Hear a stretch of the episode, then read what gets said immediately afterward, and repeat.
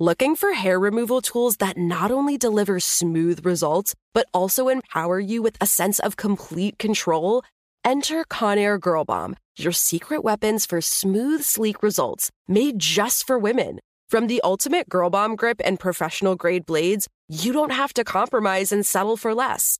Conair Girl Bomb equips you with the precision and power previously reserved for men's grooming tools. So take your hair removal routine to the next level with Conair Girl Bomb. Available at ConairGirlBomb.com or a retailer near you. A new season of Bridgerton is here. And with it, a new season of Bridgerton, the official podcast. I'm your host, Gabby Collins, and this season, we are bringing fans even deeper into the ton. Watch season three of the Shondaland series on Netflix. Then fall in love all over again by listening to Bridgerton, the official podcast, on the iHeartRadio app, Apple Podcasts, or wherever you get your podcasts. Subscribe to catch a new episode every Thursday. Hi, I'm Michael Rapaport. And I'm Kebe Rapaport. And together we're hosting Rapaport's, Reality, Podcast. We have a passion for reality TV, and we're inviting you into our living room. We're dissecting the drama and we're giving praise to the single greatest form of entertainment on television today. That is right. Reality TV is the greatest form of entertainment on television today. Listen to Rapaport's Reality with me, Kebe Rapaport. And me, Michael Rapaport, on the iHeartRadio app, Apple Podcast, or wherever you get your podcast. Hello. From Wonder Media Network, I'm Jenny Kaplan, and this is Encyclopedia Womanica. Today we're talking about a woman whose autobiography is the most complete, concurrent record of the life of an enslaved woman in America. Although the veracity of her story was challenged for decades, our storyteller of the day is now recognized as the true author of her work. We're talking about Harriet Jacobs. Harriet Jacobs was born in 1813 in Edenton, North Carolina, to Delilah and Daniel Jacobs. Both her mother and father were enslaved. Her grandmother had been emancipated by her former enslavers. When Harriet was six, her mother died, and she was left in the care of her enslaver, Margaret Horniblow. Margaret taught her to read and write, an uncommon practice for the time. But when Harriet was 12, her fortune changed. Margaret passed away, and instead of emancipating Harriet, bequeathed Harriet to her three year old niece, Mary Matilda Norcom. Harriet subsequently moved into the Norcom household, a family that did not share Margaret's relatively more progressive views.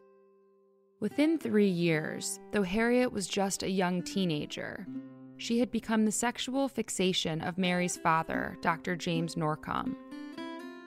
His sexual harassment was unrelenting, and he refused to allow Harriet to marry. It was then that Harriet made a calculated decision. She decided to return the advances of another white man, a local lawyer by the name of Samuel Tredwell Sawyer. She hoped that bearing the children of a different white man would spur her master into a rage.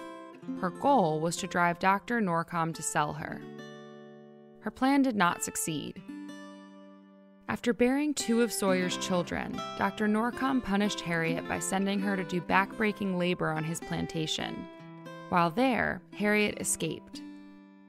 She fled to her grandmother's house and hid in a crawl space. Harriet remained in hiding at her grandmother's for seven years. During this time, she revised her plan. Harriet wrote letters to Dr. Norcom falsely claiming she'd escaped to the north. This time around, she hoped Dr. Norcom would sell her children to their father. Eventually, this plan came to fruition, and Sawyer bought both of his children back from Dr. Norcom. Soon after, Sawyer was elected to the House of Representatives and moved with the children to Washington, D.C. Desperate to reunite with her children, Harriet too fled north. While searching for her children, Harriet found work as a nursemaid for the abolitionist Nathaniel Parker Willis and his wife, Cordelia Willis. Dr. Norcom continued to pursue Harriet, and she was frequently forced to go into hiding, often relocating between Boston and New York. Eventually, the Willis family was able to buy Harriet her legal freedom. During her time in the North, Harriet became involved with a feminist abolitionist group. It was there that she met Amy Post. Amy, taken with Harriet's personal journey, recommended that she write a book about her life. Harriet agreed and decided to write her autobiography under the pen name Linda Brent. Her book, called Incidents in the Life of a Slave Girl, was published in 1861. With the rise of the American Civil War, the book quickly faded from public discourse and remained relatively unknown for the rest of Harriet's lifetime. Harriet was eventually reunited with her daughter, Louisa. During the Civil War, Harriet worked to aid former slaves who arrived as refugees in Washington, D.C. Dedication to the recently emancipated community brought Harriet back to the South in 1865. Harriet and Louisa settled in Savannah, Georgia to continue relief efforts. But due to persistent racial persecution, they were forced to flee north once more. This time, Harriet settled in Cambridge, Massachusetts, where she opened a boarding house. Not much is known about the final chapters of Harriet's life, but we do know that she eventually returned to Washington, D.C. with her daughter. It was there that Harriet died in 1897. She was 84 years old. It wasn't until the feminist movements of the 1960s and 70s that incidents reappeared. Initially, it sparked controversy. The book's editor, Lydia Maria Child, was a white woman. Common thought at the time was that the autobiography was actually a novel written by Child. In 1987, historian Jean Fagan Yellin corrected that narrative with her annotated edition of Incidents. Yellin lays bare the true identity of the author and the limited role Child played in publishing the original manuscript. At long last, Harriet's name was attached to her work. Her role as autobiographer transformed the significance of the text. In Harriet's writings, she describes her state of mind as she rejected the advances of Dr. Norcom in favor of Sam Sawyer. She explicitly discusses using her sexuality as a tool to manipulate the white men who sought to further subjugate her. Harriet also acknowledges the judgment she received as a woman with two children born out of wedlock. In her book, she argues that it is cruel to prescribe 19th century morality onto enslaved women, as their fundamental rights had already been so profoundly violated. Incidents in the Life of a Slave Girl remains one of the most important books of its kind. It is the only firsthand account of the life of an enslaved woman at the time and gives unmatched insight into Harriet's perspective as she fought against forces of sexual and racial oppression. In doing so, the autobiography occupies a unique space in both African American and feminist literature. All month, we're talking about storytellers. For more on why we're doing what we're doing, check out our newsletter, Womanica Weekly. Find us on Facebook and Instagram at Encyclopedia Womanica. Special thanks to Liz Kaplan, my favorite sister and co creator. Talk to you tomorrow.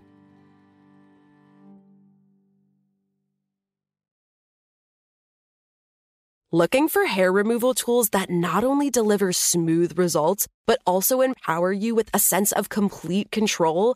Enter Conair Girl Bomb, your secret weapons for smooth, sleek results made just for women. From the ultimate Girl Bomb grip and professional grade blades, you don't have to compromise and settle for less. Conair Girl Bomb equips you with the precision and power previously reserved for men's grooming tools. So take your hair removal routine to the next level with Conair Girl Bomb. Available at ConairGirlBomb.com or a retailer near you. A new season of Bridgerton is here. And with it, a new season of Bridgerton, the official podcast. I'm your host, Gabby Collins, and this season, we are bringing fans even deeper into the ton. Watch season three of the Shondaland series on Netflix. Then fall in love all over again by listening to Bridgerton, the official podcast, on the iHeartRadio app, Apple Podcasts, or wherever you get your podcasts. Subscribe to catch a new episode every Thursday. Hi, I'm Michael Rapaport. And I'm Kebe Rapaport. And together we're hosting Rapaport's, Reality Podcast. We have a passion for reality TV, and we're inviting you into our living room. We're dissecting the drama and we're giving praise to the single greatest form of entertainment on television today. That is right. Reality TV is the greatest form of entertainment on television today. Listen to Rapaport's reality with me, Kebe Rapaport. And me, Michael Rapaport, on the iHeartRadio app, Apple Podcast, or wherever you get your podcast.